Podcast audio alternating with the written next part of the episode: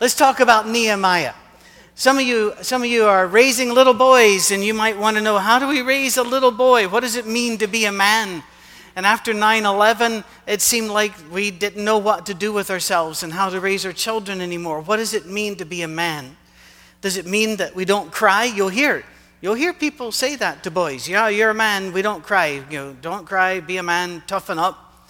Or does it mean that you live as perpetual adolescence, which an awful lot of men think it does? Where we're always playing never serious, we leave that to the women. Does it mean that we live as bullies? Does it mean that we live as jerks? Does it mean that we're, we're diseased somehow being men and we should be women instead? Well, the world will always, when you wonder things, have ideas for you. And they'll stop, step up and say, Well, here's some suggestions about how men should behave and what you should buy and what your attitude should be. But what if we took our cue from a man who pleased God and said, All right, God liked the kind of man he was, let's be like him. Of course, the obvious one there is Jesus. This is my beloved Son in whom I am well pleased. He said that twice. Broke heaven and earth, broke that mythical space between us to, uh, to open it up and say, No, you listen to him. This is the one I love. But there were other men in Scripture that, that God loved and said, Watch how they behave.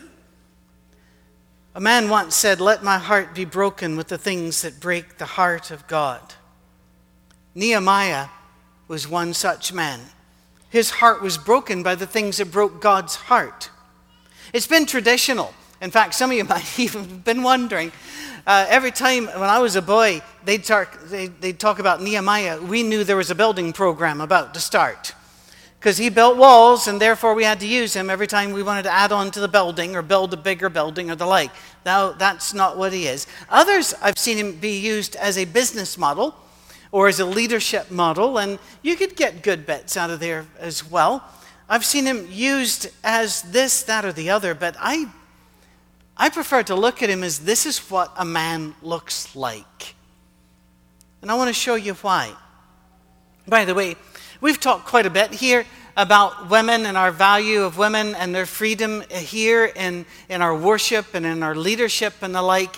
And uh, that's great. But I also want to tell you something being a guy is kind of interesting. It's an interesting thing, especially in our modern world.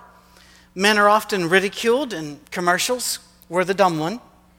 In sitcoms, we're the stupid one. The kids even have to straighten us out. Our pastimes are considered dangerous and distasteful. Hunting, ooh, that's mean to animals, they say as they eat their chicken. the uh, uh, shooting, oh no, no, you know, guns and knives and pointy bits, that's awful. No, no, no, can't have those. And we don't like a lot of the things boys, even sports. There's, there's currently a war against the NFL, and not just by wives. No. Uh, there are people saying, oh no, it hurts people too much. And I'm thinking, they're volunteers. Uh, it, it's rather like you know, people that bungee cord off of bridges. I don't see it, but hey, if you trust Zeke and his measurement and his math and physics ability, jump. If he gets it wrong, tell Jesus we'll be along later. Young boys are often forced into learning situations that are designed for girls. A lot of our education model is designed around girls. Sit in rows, listen in community. That's not the way boys learn. Boys learn by doing. Poke a finger in a socket, boom, got it. We're not stupid, that's just how we learn. We learn by doing, by acting out, by moving about. And in schools, we don't have room or time for such things, and so we, we medicate them. We say they're sick. In fact, if you read, and there is such a thing as ADHD, and there is such a thing as ADD, and there are those, those, um, those conditions, whether you want to call them diseases or the like, there, there, there are conditions. However, it is sad for somebody like me who has actually had to read the DSM 5, which is a diagnostic manual. If you look at here are the symptoms, most of them are signs that you're a boy. We don't know how to handle boys. Christine Sommers wrote a book 25 years ago, The War Against Boys. And it had only gotten started. Some men respond to this by, frankly, acting like jerks.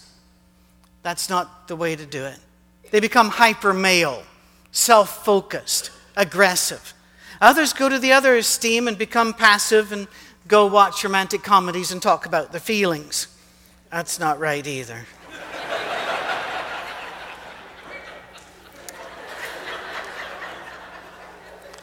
and I'm sorry I made you cry, but it's wrong. Now, why have we allowed it to go on for so long? Well, that's the thing. Men have power. And when you have power, you're allowed to make fun of power. But power under control is a good thing. Power is not bad as long as it's used in the right way. I um, saw a car advertised this week that has 705 horsepower. And I have to drive at 45 miles an hour to get up here from my. And I'm going, what's the point? But I'm told, well, if you ever need to pass somebody, like, like, like Thailand? Uh, what? Power, though we all like power, it's, it, it can be, it's, it's, it's a useful thing. It's a good thing. When men bring their power before God and allow the Lord to control its use, great things happen. And in case you'd forgotten what God's man looks like, it's time to talk about Nehemiah.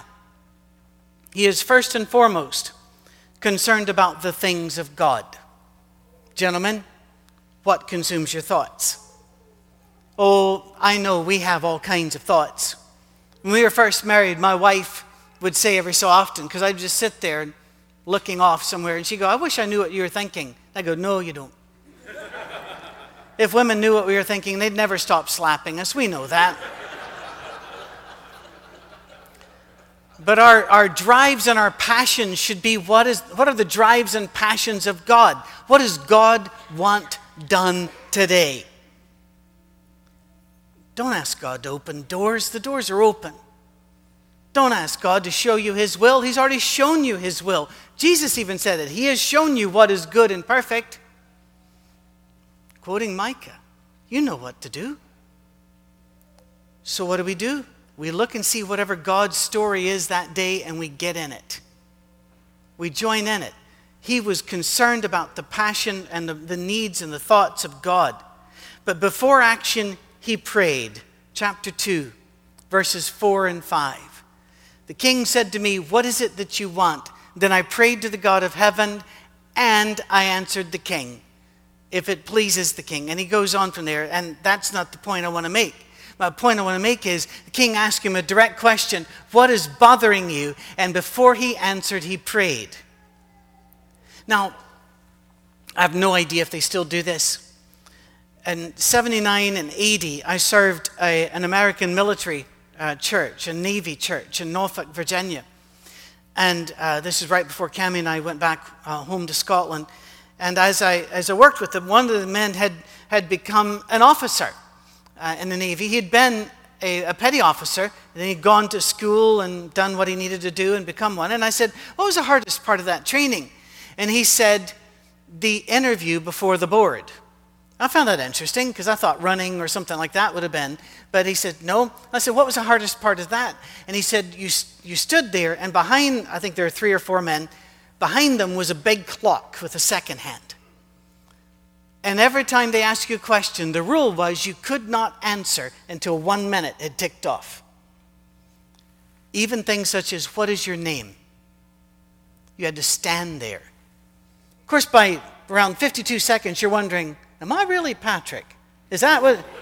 Is this a trick? And I said, Why would they do that? And they said, He said, he talked to them later, and it was because they don't want anybody to be an officer who speaks before he thinks. They wanted them to be able to, to be trained, think first. I read Nehemiah and I hear pray first. Have you ever heard somebody say, We've done all we can do, all we can do now is just pray? You got that backwards. Let's start with the prayer and then see what happens. Nehemiah prays first. By the way, for some of you, this is as, as you're going, what's the point here? I mean, water's wet. We got that. People like me need to know it. Because I tend to sometimes act before I pray or plan before I, I don't know what he saw me doing.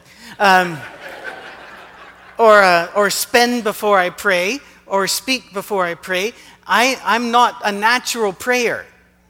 I, sometimes I have to be reminded to pray. Nehemiah reminds me that a man of God prays first, then he moves. Well, there's more. His dream was God's dream. God wanted the walls to be re- rebuilt around Jerusalem. Is your dream God's dream? Or is it the dream of a particular group and a particular tradition? Or is it God's dream? God wanted Jerusalem to be made safe. Ladies, one of the reasons God made man as he did is he wants things to be safe. Whereas some men are dangerous, let us note that the vast majority of dangerous men have been stopped by good men. Men have that in them. Guys, they don't really get us on this because women have the ability to think of many, many things at one time. They will often analyze while we're already moving. Let me give you an illustration. I'm aware this is sexist and stereotypical. This is true, however, in about three quarters of homes. Husband and wife in a bed, a noise is outside. The wife will wake up first because her security is being threatened. She will listen to the noise for a particular amount of time. We have no idea why she will lay there and listen to it first. Then she will attempt to wake the husband. The word attempt there is important. When men are doing something, that's what they're doing. Uh, if we're watching television, we're not talking about family. This is what we're doing. If we're sleeping, that's what we're doing. Women are able to do many things that many, you know, well, when God made women, he'd, already, he'd had practice. And so he made them a bit more complex. Uh, but when, when God made man, he made us for a particular job. So she wakes up the man. The man hears the noise, immediately leaps out of bed, grabs the Louisville slugger from under the bed, and starts going down the hallway. And she'll say something like, What are you doing? Get back in there. And he's completely lost at this point. You know, he's standing there in his BVDs with the bat going, um, You woke me. I heard the noise. I'm going to go kill the noise. She doesn't want you to do that.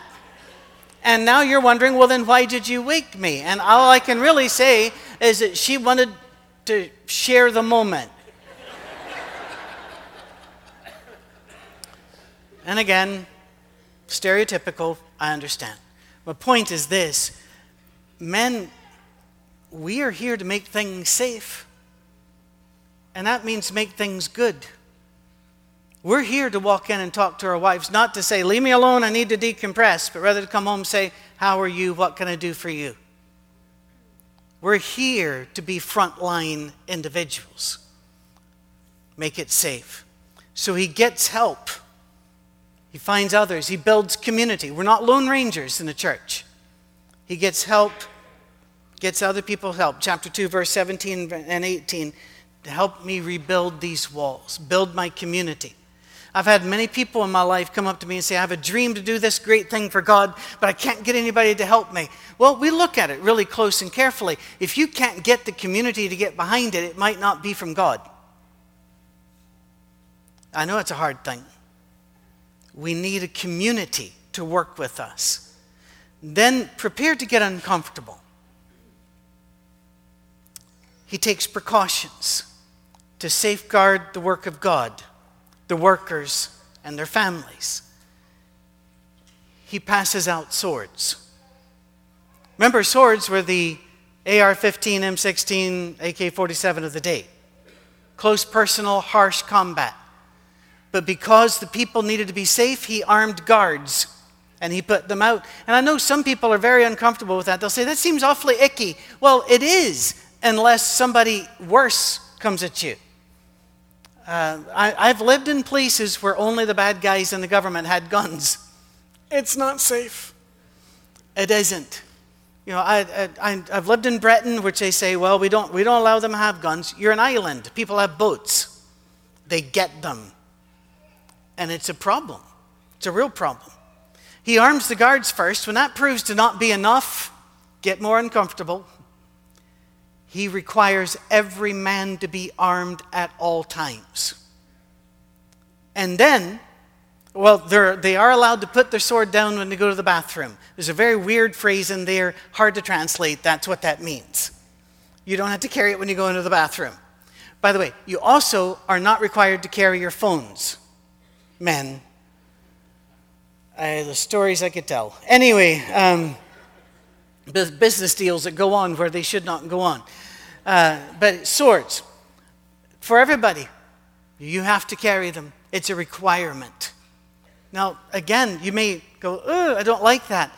It's life. It's rather like C.S. Lewis during the Second World War gave a talk to the Pacifist Society on why I am not a pacifist. He said, I'd love to be, but this isn't heaven yet. And I can't be. Even if you don't love yourself, you have to love the people behind you. And a man understands that. Now, notice that this is not an aggressive force at all. It's not a vigilante force. They're not allowed to go around seeking justice. They're not allowed to go strike anybody. It is absolutely 100% defend your family, defend those behind you. That's it. That's all it is. They were given those weapons for defensive purposes we have, um, we have to understand the power is even in the sword. How are you going to use it, for good or for ill? We have here at our church a safety team, and safety is what it's all about. the first 15 things there basically make sure that the children don't get taken, make sure that we don't have people upset the kids, upset the worship and make sure if somebody has a heart attack or a medical emergency, they're taken care of. That's, that's their list of things they have to do. Some of you have seen them with little earpieces in. You're wondering what's going on. Well, it's a big building. We have trauma bags. Somebody has a heart attack, we need to be able to say, get the bag, get it to here. And so it's, it's done like this. By the way, those people paid for their own radios because they love you. Now, if you're thinking, are they a vigilante force? Nope. Are they a police force? Nope. No, that's not it. Are some armed? I'm assuming a lot of you are. This is Tennessee. what we do say is we're, we're not real thrilled with arms, but we understand their need. But if you've got to have them, would you please be very well trained and love people a whole lot? Love people a lot more than you love your guns. You know, no range Rambos allowed. It's an uneasy thing. I would love to be a pacifist. I really would. I, I know a lot of pacifists, and they are some of the sweetest people. They really are. But it's not heaven yet. And so, as we find the balance, you know, thank you, police officers. Do some police officers go beyond the bounds? Yes. Most don't. Some preachers are awful. Than others? Well, well, maybe we're awful too. I don't, but anyway, my point is get uncomfortable. But uh, if, if those of you that are kind of on the right are feeling really good now, you prepare to be uncomfortable because about what's to happen next. He doesn't stop there.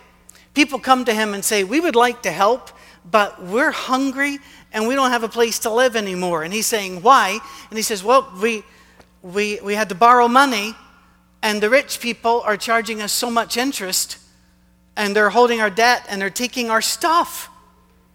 So he calls all the nobles together, all of the money people together.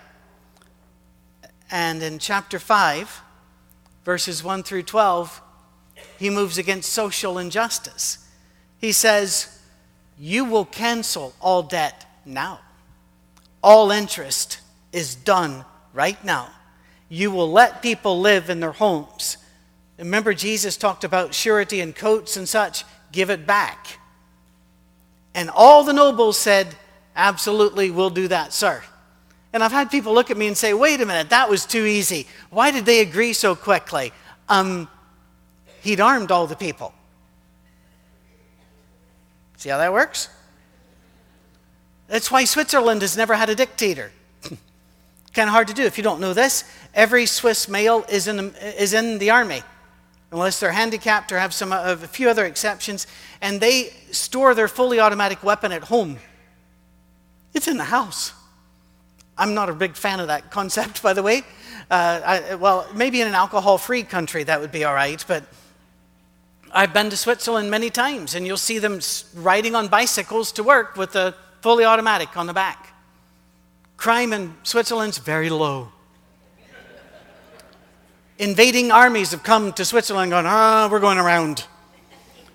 It's, it's all, social justice is actually part of this. So just when you thought God was a good Republican, now he turns out to be something else and cancels debts and says, don't charge interest and treat the poor with kindness. Here's the thing God's not in the business of making us politically comfortable. We're supposed to do what he says. Our policies and our politics don't put him in a box.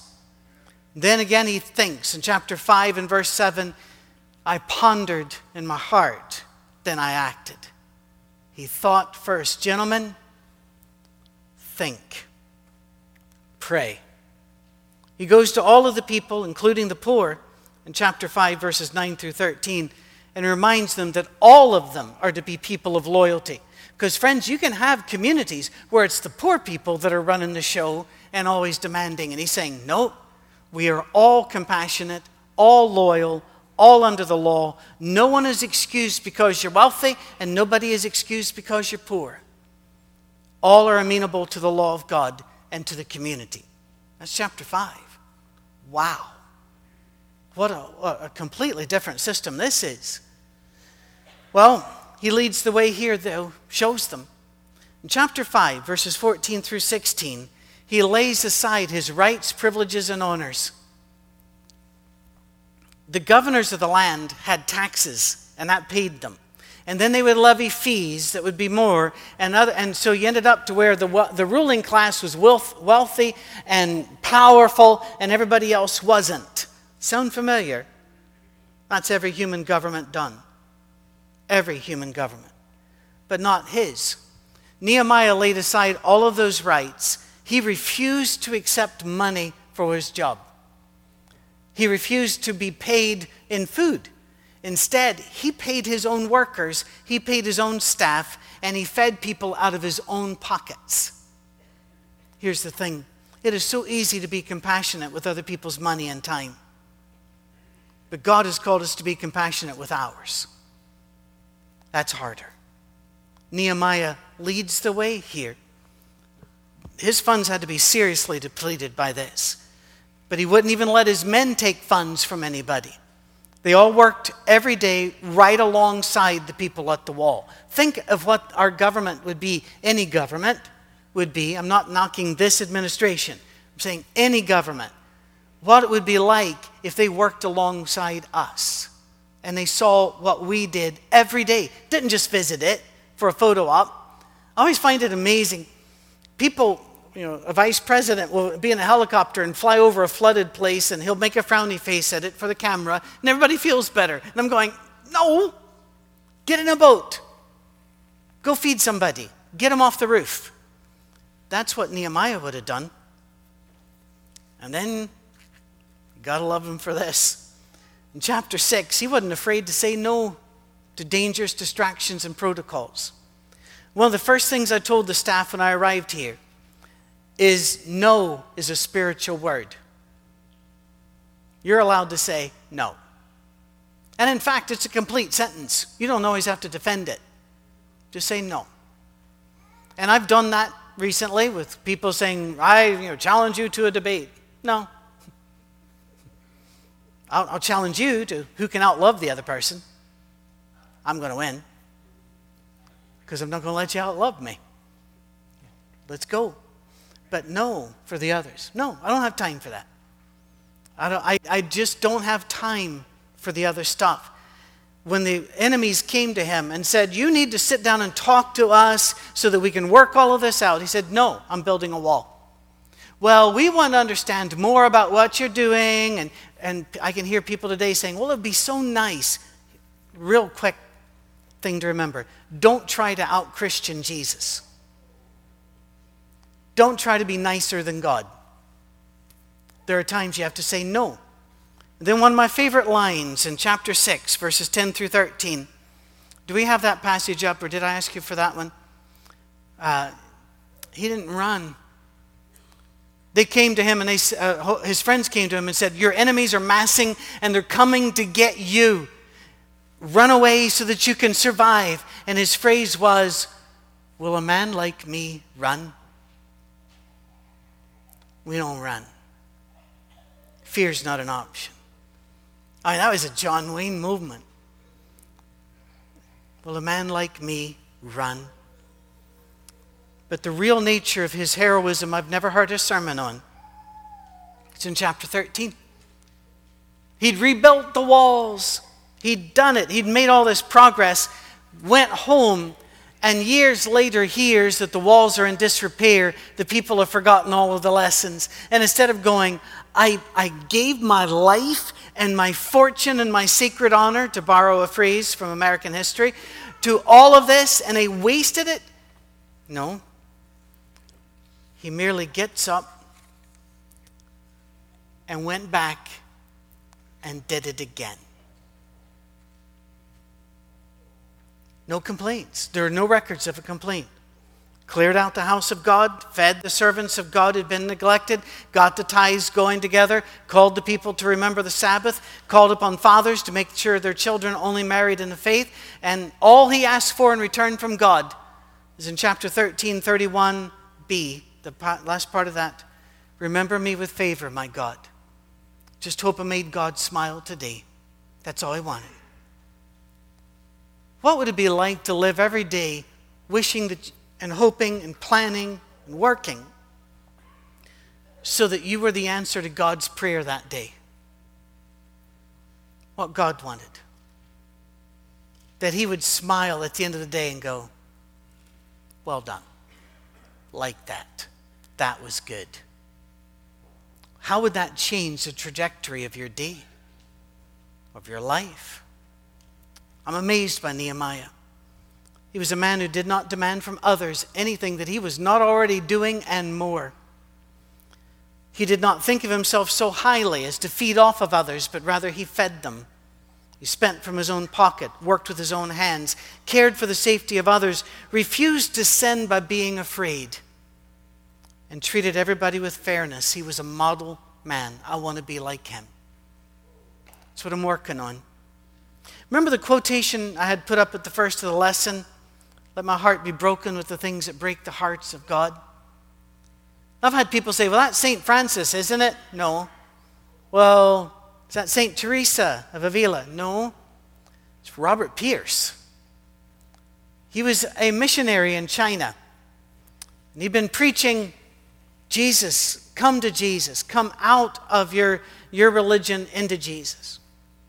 And a woman brought to him a young girl who had been severely beaten and kicked out of the house by her parents. And the woman said, This girl heard you preach. And she gave her life to Jesus, and this is what happened to her. What are you going to do for her? All he had in his possessions was the equivalent of $5, and he pulled it out and he gave it to the girl. And he said, I will give you everything you need every month for the rest of your life. And he wrote in the flyleaf of his Bible, May my heart be broken with the things that break the heart of God. Robert Pierce would go on to found World Vision and later Samaritan's Purse, two of the greatest, most effective Christian organizations in the world, because he wanted to be Nehemiah. He wanted to be God's man for that girl. We can do this, church. We can be a shining light on a hill, a shining city, rather, on a hill, shining light in the darkness. We can be salt in this world. I'm going to ask, would you come on up? Let's close this down. And for the rest of us, would we stand, please? And I want to close with Micah chapter 6 and verse 8. I'm going to read it, and then we're going to go back and do it again. Everybody. He has shown you, O mortal, what is good. And what does the Lord require of you? To act justly, to love mercy, and to walk humbly with your God. Let's go back. Let's read it together. He has shown you, O mortal, what is good. And what does the Lord require of you?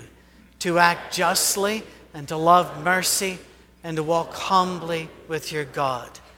May our words become our life.